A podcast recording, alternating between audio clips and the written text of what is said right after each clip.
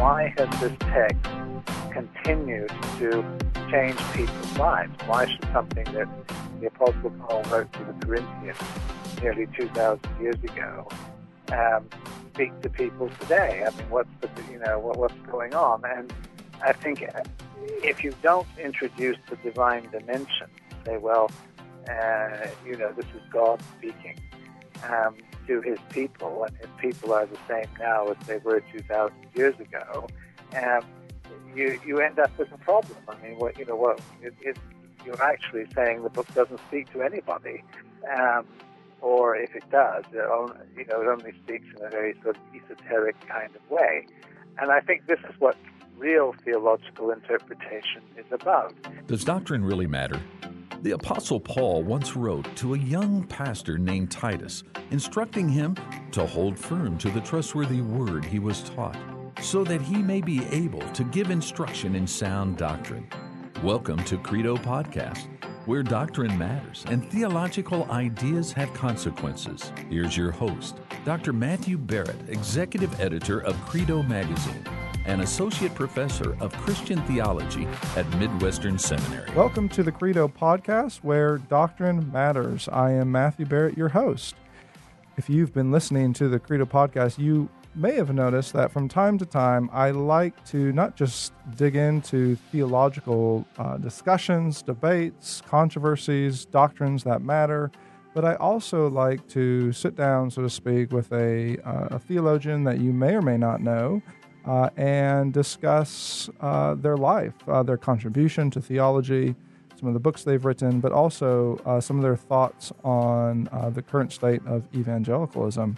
Today, we have the privilege of doing that with uh, a theologian that I know uh, many listeners uh, have read and, and know well, and that is Gerald Bray. Uh, Gerald Bray is research professor of divinity at Beeson Divinity School. He is a minister in the Church of England, and you know him as an author from many books. Uh, it, some of some books that uh, that I have loved and and come back to again and again, even have my students read. Uh, some of those include his Doctrine of God and the Contours of Christian Theology series, uh, his his large volume called Biblical Interpretation, Past and Present, which is a, a, a excellent history of the history of uh, of hermeneutics, and then also some more recent books, God is Love, a biblical and systematic theology, and then another large volume called God Has Spoken A History of Christian Theology. Well, I could go on, but Gerald, thank you for coming on the Credo podcast. Oh, thank you for having me. Gerald, I, when I look at uh, you know the many books you've written, I could we could certainly talk about so many different subjects, and uh, I, I, think having you on the podcast though is a a unique opportunity, different maybe than uh, most other episodes, because you've not only written on a wide variety of theological topics, historical topics, but you've been you've been active in uh, evangelicalism in a in a variety of ways. Maybe we could start by uh, going back some ways, maybe before even you started writing, and talk to us about uh, you know, we, we think of you as a theologian, of course, but what theologians influenced you early on, uh, moved you to, to say, well, I'm going to devote myself to, uh, to a life of theological studies? And, and perhaps you could even talk about um, th- this is something that some of our listeners may not be aware of uh, some of your early education, in which uh, you did, for example, a D Lit at the University of Paris. Sorbonne. Maybe you could talk about what that experience was like.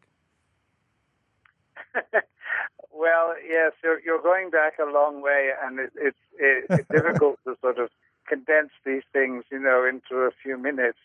Um, my early training was in classical studies, Latin and Greek, and uh, I was always very interested in what made intelligent Romans become Christians at a time when that wasn't fashionable and indeed was dangerous.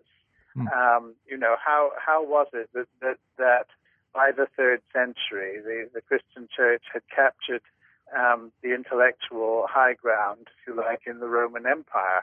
And that's really how I came into uh, theological study. Um, I, I worked on Tertullian and actually wrote a book on Tertullian, and uh, you know, trying to figure out why, what, what, what was it about Christianity that attracted him? Um, and of course, uh, the more I did that, the more I could see parallels with uh, our own sort of neo-pagan society today, and um, that's really how it all started. Now it's interesting that you mentioned Tertullian because uh, mm-hmm. your your engagement with uh, the fathers is you, have written mm-hmm. on this in a number of different publications. Uh, you, have even contributed to uh, series in, in which uh, the fathers have been translated and, and made available in a, yeah. in a more uh, accessible form. Um, when we talk about the fathers, of course, that assumes either knowledge of Greek or Latin or both. And I, I don't think it's a secret that uh, to others that you you know many different languages. Uh, you mentioned Greek and Latin. Are, what other what other languages? I think there's a, a number of others, aren't there? Well, yes. I, I, suppose it depends what you mean by no. Um, I mean, as far as living languages are concerned, I can speak nine.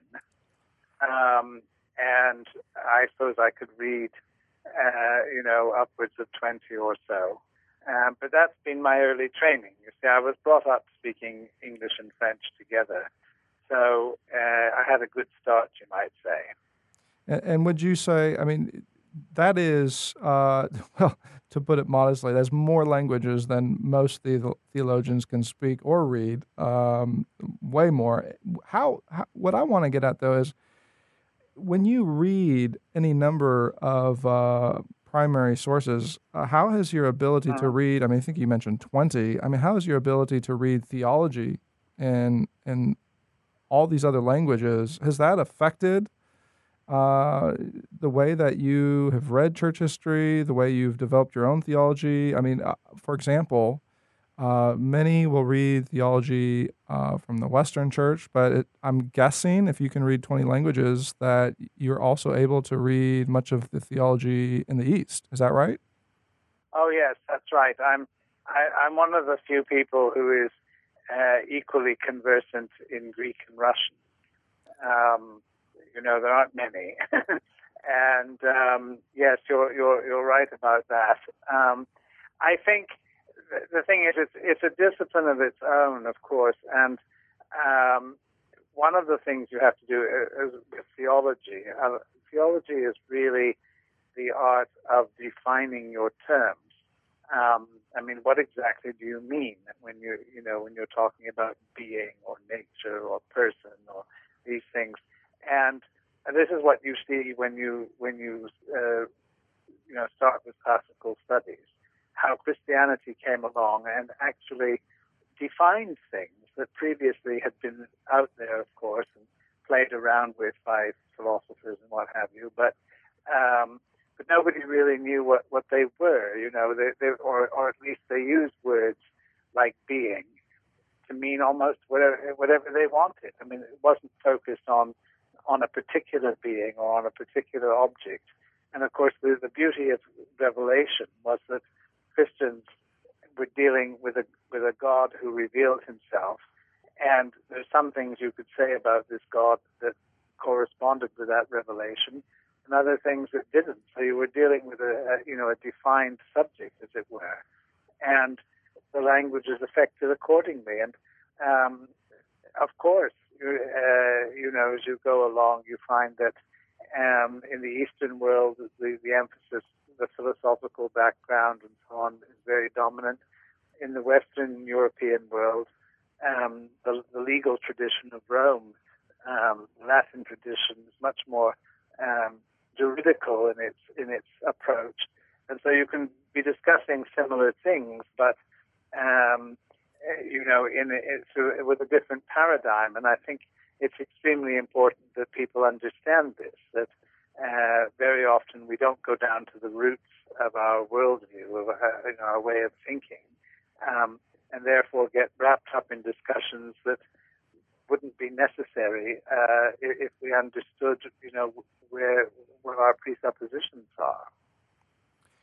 Now, I can't help but uh, touch on this. You mentioned how you are one of the few individuals who can read and speak. I think um, not just Greek, but but Russian.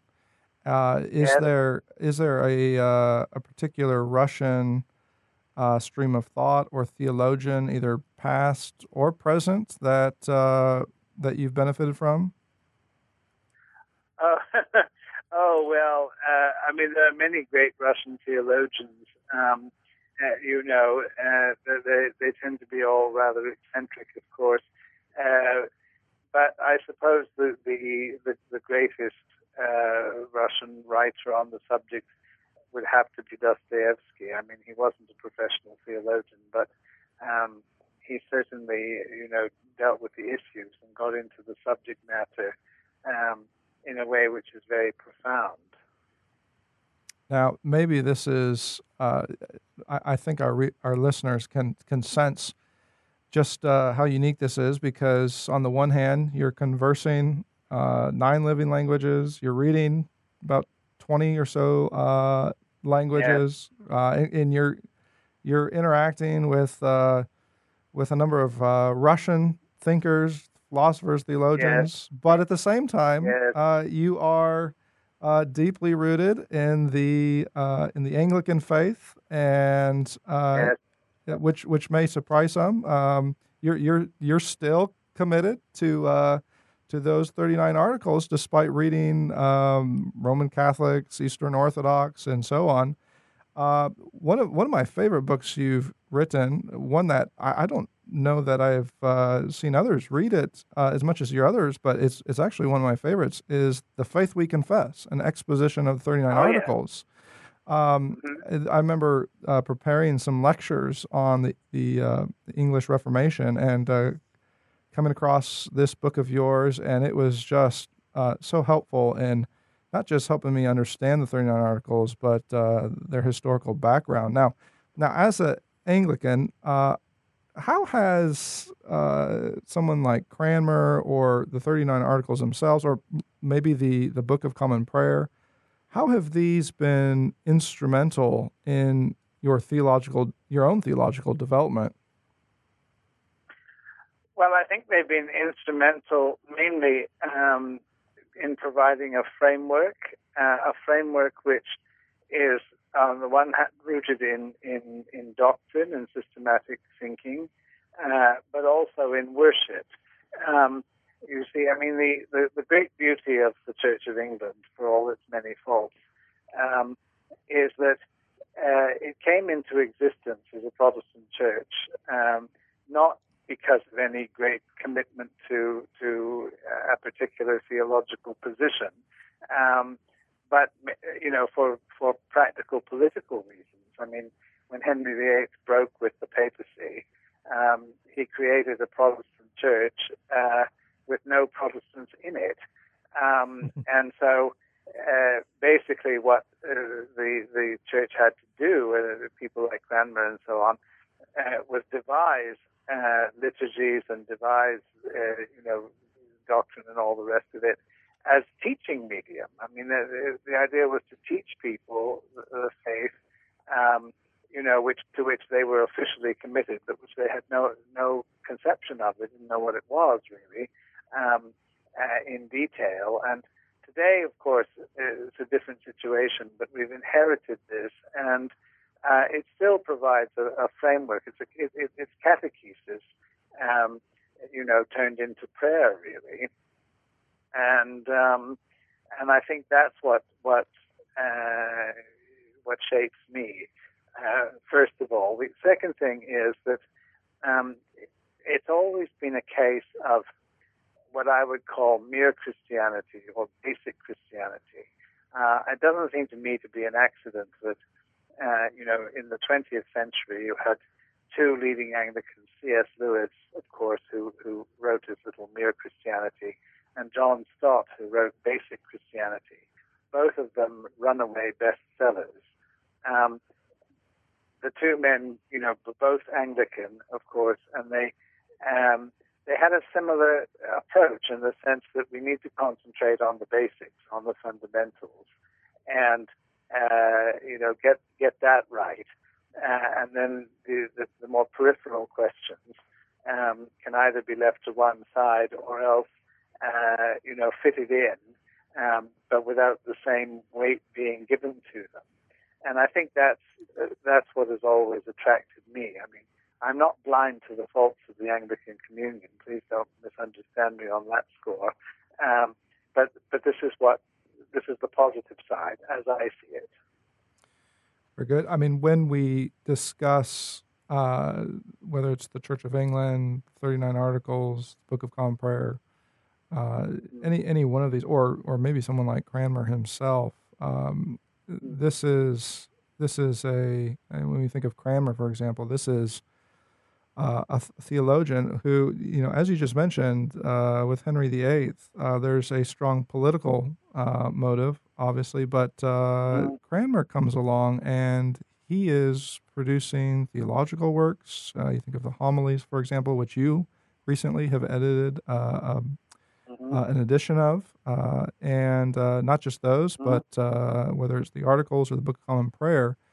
Uh, one of the things I mm-hmm. love about Cranmer is his ability to just move back and forth so seamlessly between uh, sometimes deep doctrines of the faith, difficult doctrines of the faith, uh, mm. and and doxology. Uh, this this move yes. between theology and doxology is I, am not sure anyone does it as well as Cranmer does, and uh, that's uh, and, and, you've in, in, many of your writings you've done that as well. Now you've also yes. you've also mentioned uh, or at least hinted at uh, some of maybe shortcomings and.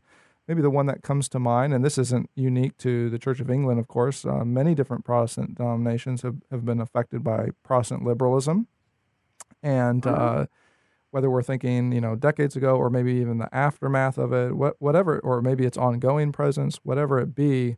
Um, maybe you could address this for a second. How, how can um, you know you're you're rooting yourself in uh, 39 articles, Book of Common Prayer.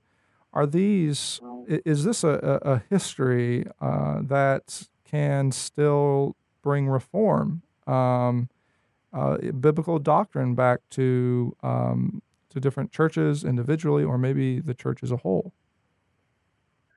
Well, um, I mean, it's certainly a foundation which is still uh, a living option.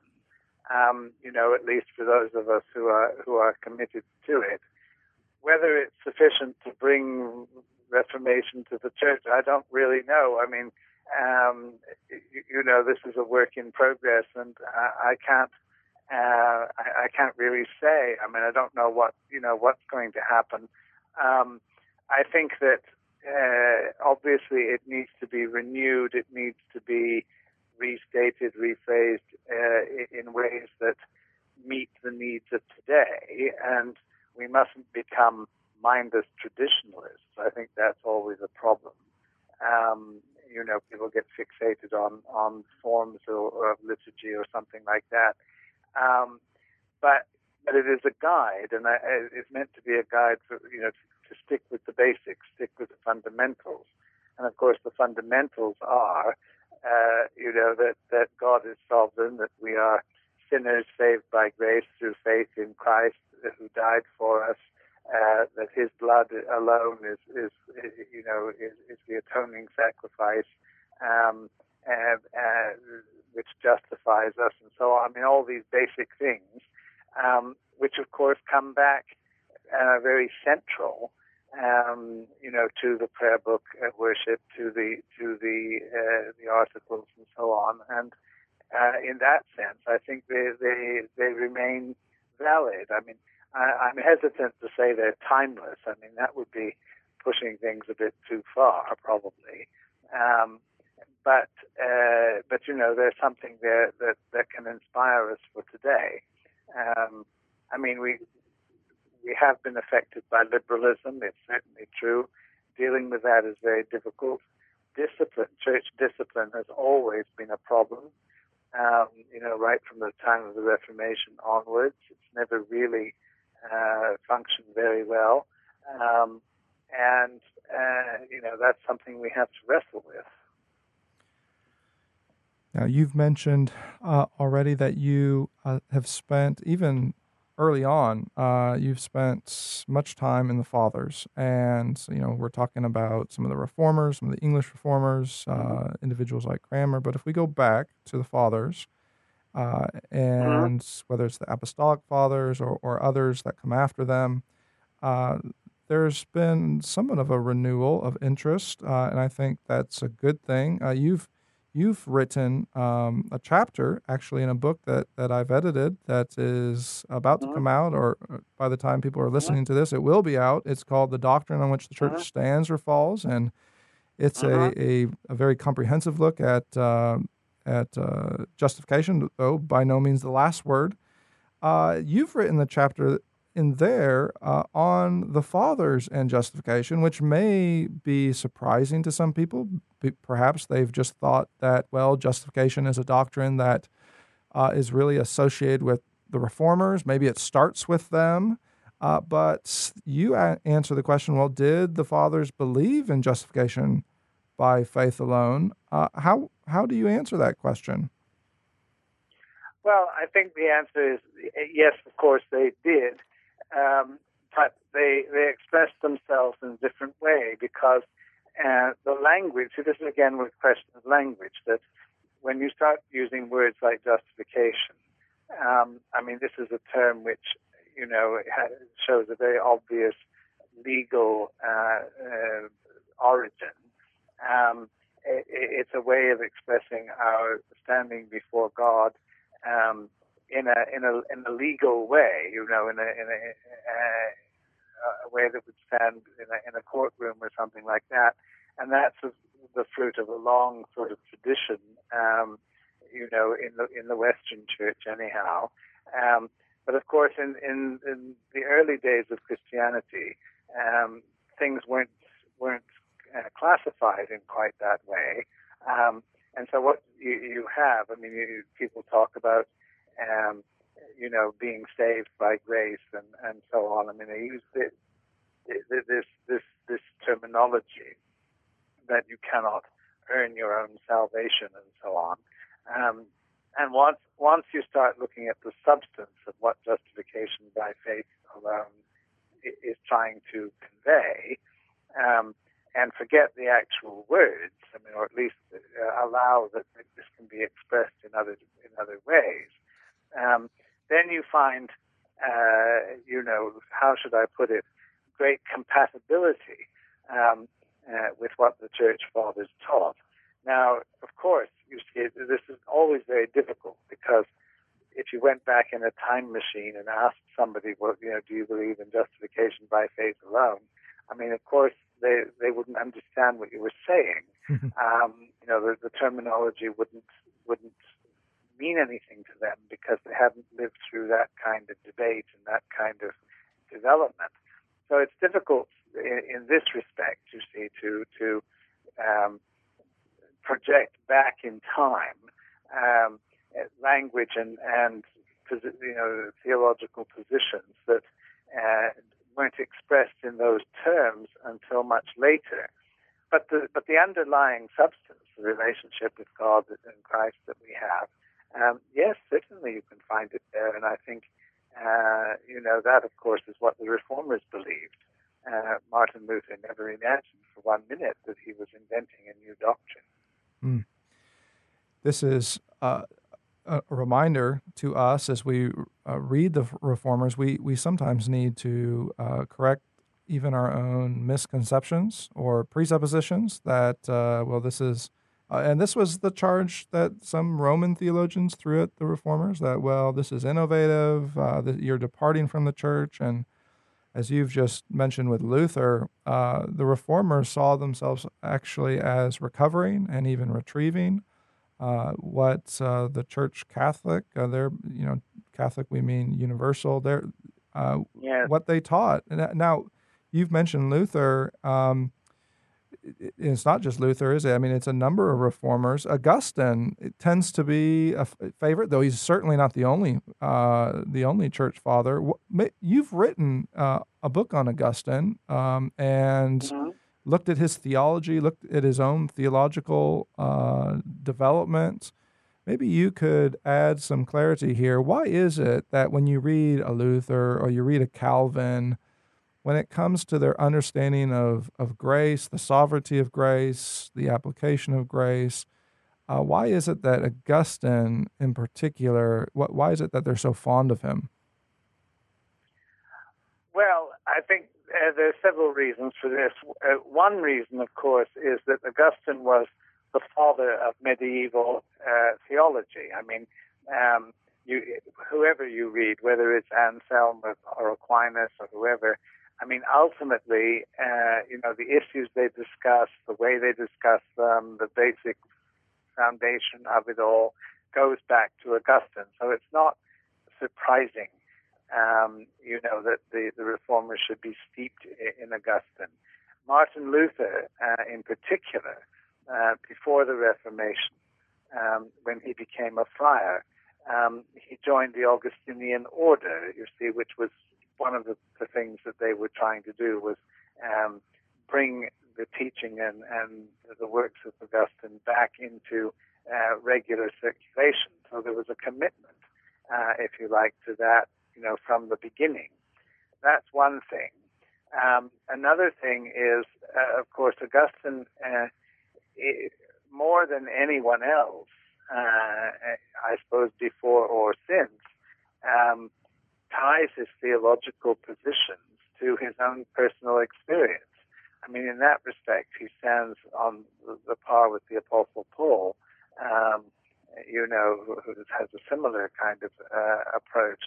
And I think they see this. You see, they see that the New Testament, the, the Pauline approach, Augustine very similar in his confessions uh, and so on. I mean, this is a lived experience in his life. Um, and of course, the reformers uh, responded to that, that, um, you know, a transformed life, a transformed mind um, was what was essential. So it's not really surprising um, that, that they should do that. Uh, it's sometimes been said that the Reformation was a conflict between Augustine's doctrine of grace and his doctrine of the church. Mm-hmm. Um, you know that there, there, are some things in Augustine that the reformers uh, didn't like or, or, or, were unable to relate to. So it's not a, a slavish devotion to Augustine in, in every respect. Um, but, you know, of course, they found in him um, certain things, and I suppose the most basic thing of all, uh, the total depravity of the, of, of, of the human being uh, and the, the uh, complete helplessness. Um, uh, in, in, the sight of God that we, we need grace. Uh, you know, it's only by, by God's reaching out to us uh, that we can draw near to Him. Uh, and that's the fundamental thing. And then everything else sort of, you know, flows from that. We've been talking with theologian Gerald Bray, but let's take a break and hear from one of our sponsors. Midwestern Seminary's Doctor of Philosophy degree program is designed to equip leaders interested in building up the church. The PhD Biblical Studies program at Midwestern Seminary provides opportunities for advanced research and preparation in theology in an environment passionate about God's primary plan for the advancement of the gospel, the local church. Choose from multiple emphases and let your advanced degree open up new opportunities for ministry in our rapidly changing world. With our modular program of study, you can remain in your current ministry setting. But we've also recently introduced the residency an experiential component to the PhD track where local doctoral students receive one on one coaching and mentoring and a community context in which to bolster their studies. Get your PhD today for the church. We're back from our break and ready to jump into a fascinating conversation with author, theologian, and Professor Gerald Bray to our listeners if you are wondering and, and thinking through these issues. And, and I, I, would say uh, Luther's book.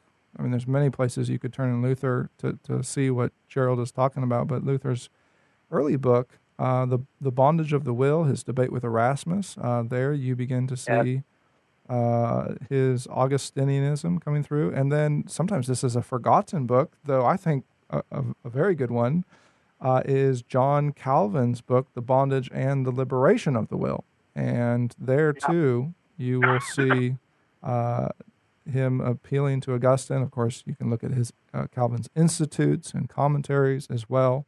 Now, Gerald, you have we're talking about something like uh, the doctrines of grace or uh, something like justification, but you have spent time, much time, in the doctrine of God as well. Uh, everything from the doctrine of the, the perfections, the divine perfections of God, uh, to the doctrine of the Trinity. And uh, in recent years, there's been uh, some debates in evangelicalism, some some uh, controversy. Maybe we could even call it a crisis over the doctrine of the Trinity. Uh, a, a, classical doctrine of God um, can be foreign to evangelicals today. Not always, but but sometimes it is. And you know, you you've uh, not only thought through basic Trinitarianism, uh, but you've thought through some of the more complex and and difficult issues of Trinitarian thought.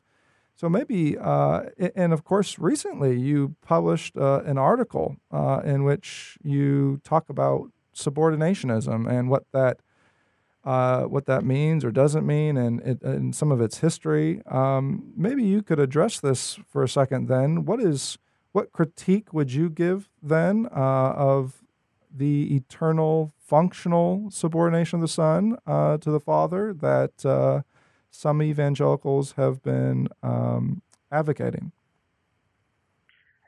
Yes, I mean, I, this is a very difficult question because uh, it's basically, I think, a problem of the way in which language is used and the way in which words have uh, maybe not so much changed their meaning, but have become uh, have modified their meaning. You know, the, the range of, of options uh, has altered slightly. I mean, the, the question of subordination, um, for a start, uh, in in the ancient uh, world, in, in, in, classical theology, um, subordination does not mean inferiority. Um, in fact, it, subordination is only possible um, when there, when there isn't inferiority. Uh, you know, it, it, only has a meaning because it's basically what we would call today submission. Um, you know, it's, it's something which is within the Trinity. Uh, the persons of the Trinity submit uh, to one another. The Son submits to the Father. He, you, know, does the will of the Father. He, he, doesn't. He's not forced to do it because he's some kind of inferior being. And it, there's this confusion, um, you know, uh, between uh, the equality of the persons, and this voluntary self-giving, uh, and the notion that you know if you're subordinate you must be inferior. And of course it, it spills over into discussion over you know male female relationships. Uh, it often gets tied up with that um, on both sides. I mean you get people who say well there can't be subordination because male and female are equal uh, so subordination is wrong. And then you get the other side which says uh, well uh, you know, subordination is, is what God wants and what God says, and so the woman must be, you know, is subordinate to the man, and and that explains their mutual relations, and you just go on from there, and it becomes a dialogue of the deaf in the end because, you know, people are, are talking about two different things, and uh, the kind of people who who insist on using the word subordination, I think, are using a word which 1500 years ago might have been okay, um, you know, to use, but today is best avoided because uh, of this uh, assumption that to be subordinate is to be inferior. Um, and I think it's just a case of how you express yourself, how you explain. And this is why I put so much emphasis always on the definition of terms. Uh, you know, what do you mean? How are you? What, are you trying to convey here? Um, and because people aren't sensitive to this, they don't realize, um, you know, how they have to express themselves, uh, that they get into all this trouble. Um, and, uh, you know, I mean, I suppose, you see, if you have eternal functional subordination, if by that you mean, um, you know, the, the Son is eternally disposed to doing the will of the Father because he has voluntarily committed himself to that, well, we don't wouldn't disagree with that. Um, but if you use the word subordination to describe it, you're likely to be miscommunicating to people and get the wrong idea.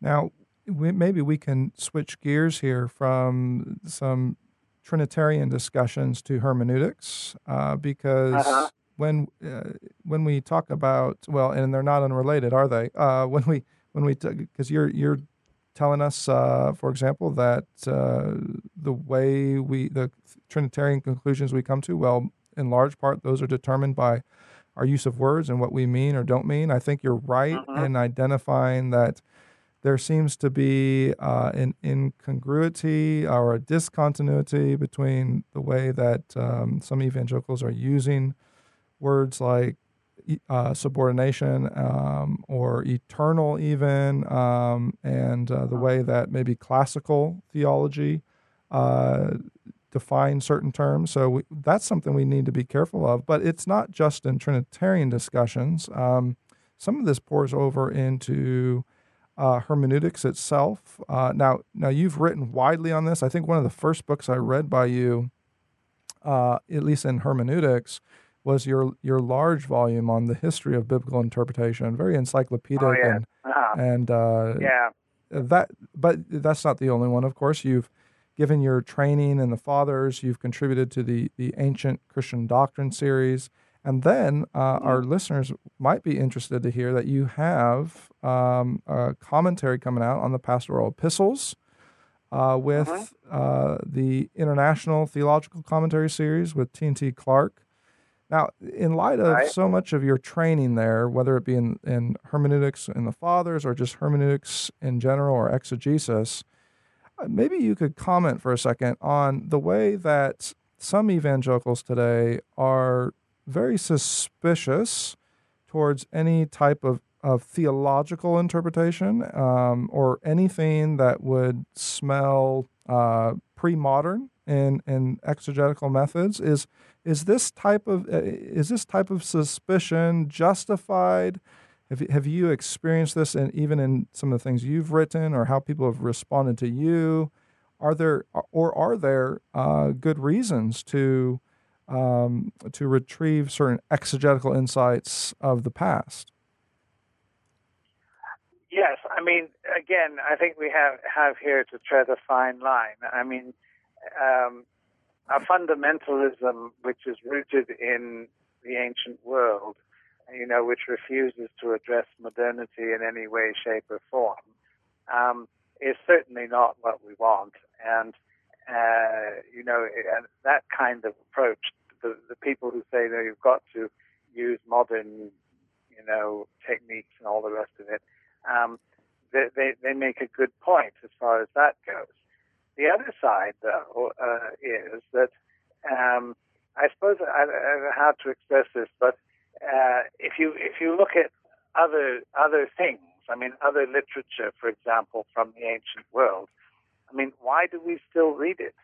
Uh, why do we read Homer, for example, when nobody believes in the Olympian gods uh, uh, of whom he speaks? I mean, what's the uh, you know what's the attraction? Um, and uh, all these things. You see, we read Plato, we read Aristotle, and so on, but we don't accept their worldview. We don't accept uh, many things about them, and yet there's something in what they wrote, uh, you know, which uh, retains our, our interest and our attention today.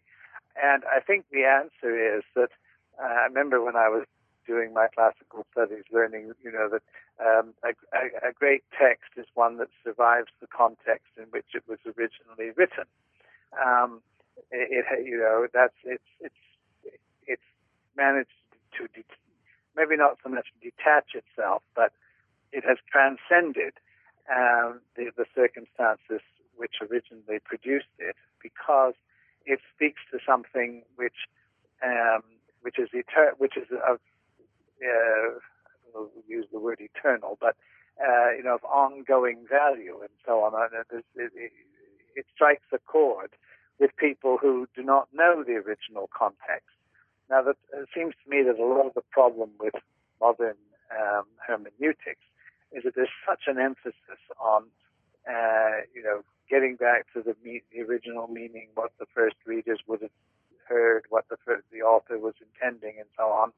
Um, I mean, that's a, a legitimate perspective, of course, but we have to uh, recognize our limitations. I mean, we just don't know um, what the original readers thought. We don't know uh, very often the circumstances in which these things were written, um, even when we think we do. I mean, Paul's epistles were mainly written to deal with problems that have in the church, but we only know what those problems were but because because of the way he answered them. Um, you know, we have to reconstruct what uh, uh, what the problem might have been, um, and very often, I mean, there's you know, within reason, there are a number of, of uh, possible alternatives. Well, of course, the more you push that line, if you go, you know, take this to an extreme, what you're really doing, and I think this is what a lot of modern biblical uh, hermeneutic does, is you're distancing the text from the modern readership because you're pointing out just how how unrelated uh, our life is to theirs. I mean, how far away it is. You, uh, you're trying to enter a, a world which cannot really be, be reconstructed. I mean, you might think you can uh, reconstruct but only up to a point. And this is really missing the message. Um, uh, you know, the Bible has survived today, uh, you know, not because we know who wrote it uh, or who wrote the various parts and what they were trying to say to the original hearers, but because it has spoken to different people, different contexts uh, for centuries.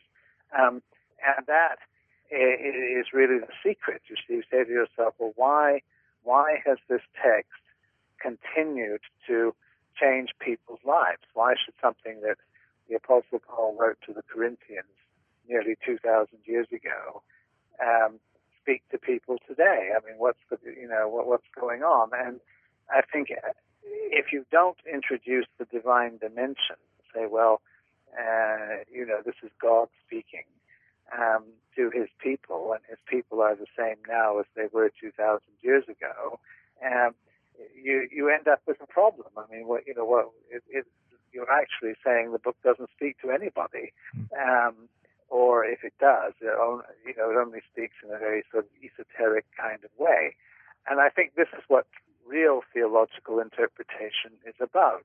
Um, it, it's about the, the relationship of human beings to God uh, and God to us, which has not changed uh, over 2,000 years. I mean, you and I are in the same position spiritually uh, as the first generation of Christians, and we have, in that sense, the same basic uh, needs, the same basic uh, relationship with God. And a theological interpretation will bring this out rather than, you know, delve into all sorts of detail, um, which just demonstrate how different we are from the way people were back then. Mm some some real insights there, uh, and and we certainly could tease those out some. But uh, with with time running down, uh, I think it may be uh, good to end our conversation on a more personal note. Um, mm-hmm. Perhaps some of those who are listening uh, not only know you as an author, uh, as a, as a theologian, but also as a teacher. you've spent decades now uh, teaching in the classroom, and uh, many may may know you from that context. So at uh, Beeson Divinity School, I think I'm right in saying you've been there now for decades uh, and have really yeah. invested in in Beeson and um, the students there. Many students have been sent out to churches and institutions that have sat in your classes. Um, I mean, as you look at uh, your time at Beeson, uh, and of course, we, you know, as we're recording this, um, Timothy George, who's served there for three decades, is now uh, concluding his his uh, time there and retiring. Uh, as you look back on on the decades you've been there, from a, a pro, professor's perspective, especially, um, maybe you could shed some light on what what is it that uh, makes or even breaks sometimes an evangelical institution. You know what what types of changes do you think? uh, and this would be a good good word to other institutions today or in the future. What type of changes do you think are necessary when it comes to uh, preparing for uh, challenges, theological challenges that we face uh, now and tomorrow? Well, I think the heart of it has to be uh, our own personal relationship with God. Um, what always surprises me is how few evangelicals, and I'm not just talking about theologians now, but just generally, have a mature and deep devotional life. Um, one of the things I learned as a young Christian and committed myself to when I was ordained was a regular pattern of prayer and Bible reading uh, and so on uh, on a daily basis, morning and evening, uh, you know, every day, uh, that uh, feeding myself and, and be, being fed spiritually was just as important as being fed physically. And I can honestly say, after you know all these years, that uh, if if for some reason or other I miss out on this, I I feel it as if I had missed a meal, hmm. uh, you know, a, a physical meal um, it's become that ingrained in, in, in me. And this is what I think I've uh, tried to inculcate in students that the regular daily discipline uh, of prayer and, and uh, learning from the scriptures, taking things in, um, you know, learning from, from worship and so on, participating in this, this is the key. This is the bedrock. All the other things that we do, may be very important, they may be very interesting, uh, and so on. And, uh, you know, far be it from me to say to anybody that they shouldn't be doing it. But there is this common core which we, we which we share and which we must never forget, and which is so easy to lose sight of. When John Stott wrote his book on the The Cross of Christ back in the 1980s, I remember he, I was talking to him about it, and uh, he said that uh, he says actually in the preface of, to the book itself that he'd looked through the literature of the previous 50 years or so and had found only two books written on the cross of Christ. One was Leon Morris on the atonement, and the other was uh, Henry Guillebaud on the cross of Christ you know, back in the 1930s. Now, there may have been others that he overlooked, but, he, but the basic point was um, very few people, um, you know, had actually concentrated on this. And I said, well, that's astonishing. And he said, yes, because he said, this is, after all, the central doctrine of our faith. And, you know, if people aren't talking about this, it's because it's not central in their lives and in their experience. You see, they're, mm. they're, they're, they're off on all kinds of other things, which may be perfectly good in themselves, but they've lost the heart of the gospel. Um, you know, they, they built the periphery rather than the center, and and this is why I think, uh, you know, for myself anyway, it's it's keeping that center, keeping that foundation. Um, you know, constantly reminding myself that it's the blood which was shed for me. It is the you know the broken body of Christ, and that I have have to be measured always against this. That I, as the Apostle Paul, one of my favorite verses, Galatians chapter 2, verse 20, I am crucified with Christ. Nevertheless I live, yet not I, but Christ in me, the hope of glory. And that should be the confession of every Christian. And if we can make this part of ourselves, if we can be crucified with Christ, uh, you know, if we can be united with him in his death uh, and in his resurrection, um, then all the rest will fall into place. And my fear is that the evangelical world loses sight of this. I mean, they talk about every, everything under the sun. Um, and as I say, many of these things may be very good and fine and proper in themselves, but, but this core is in danger of being obscured.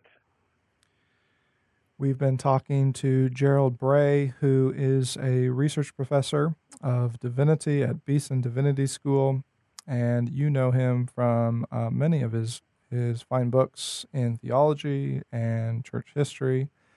I think uh, you know at the end of every podcast, uh, I I recommend uh, some of the books that uh, that have been written. But I think in light of what you just said, Gerald, um, goodness, don't we need to return to uh, the scriptures to see the cross? And uh, you've mentioned Galatians, uh, Romans is another book that uh, has has so influenced me. Uh, when I think of uh, Romans chapter three, for example, and the way Paul moves from what Christ has done to what that means for our our new status in Christ, and Paul is practically right. rejoicing. he can't help himself.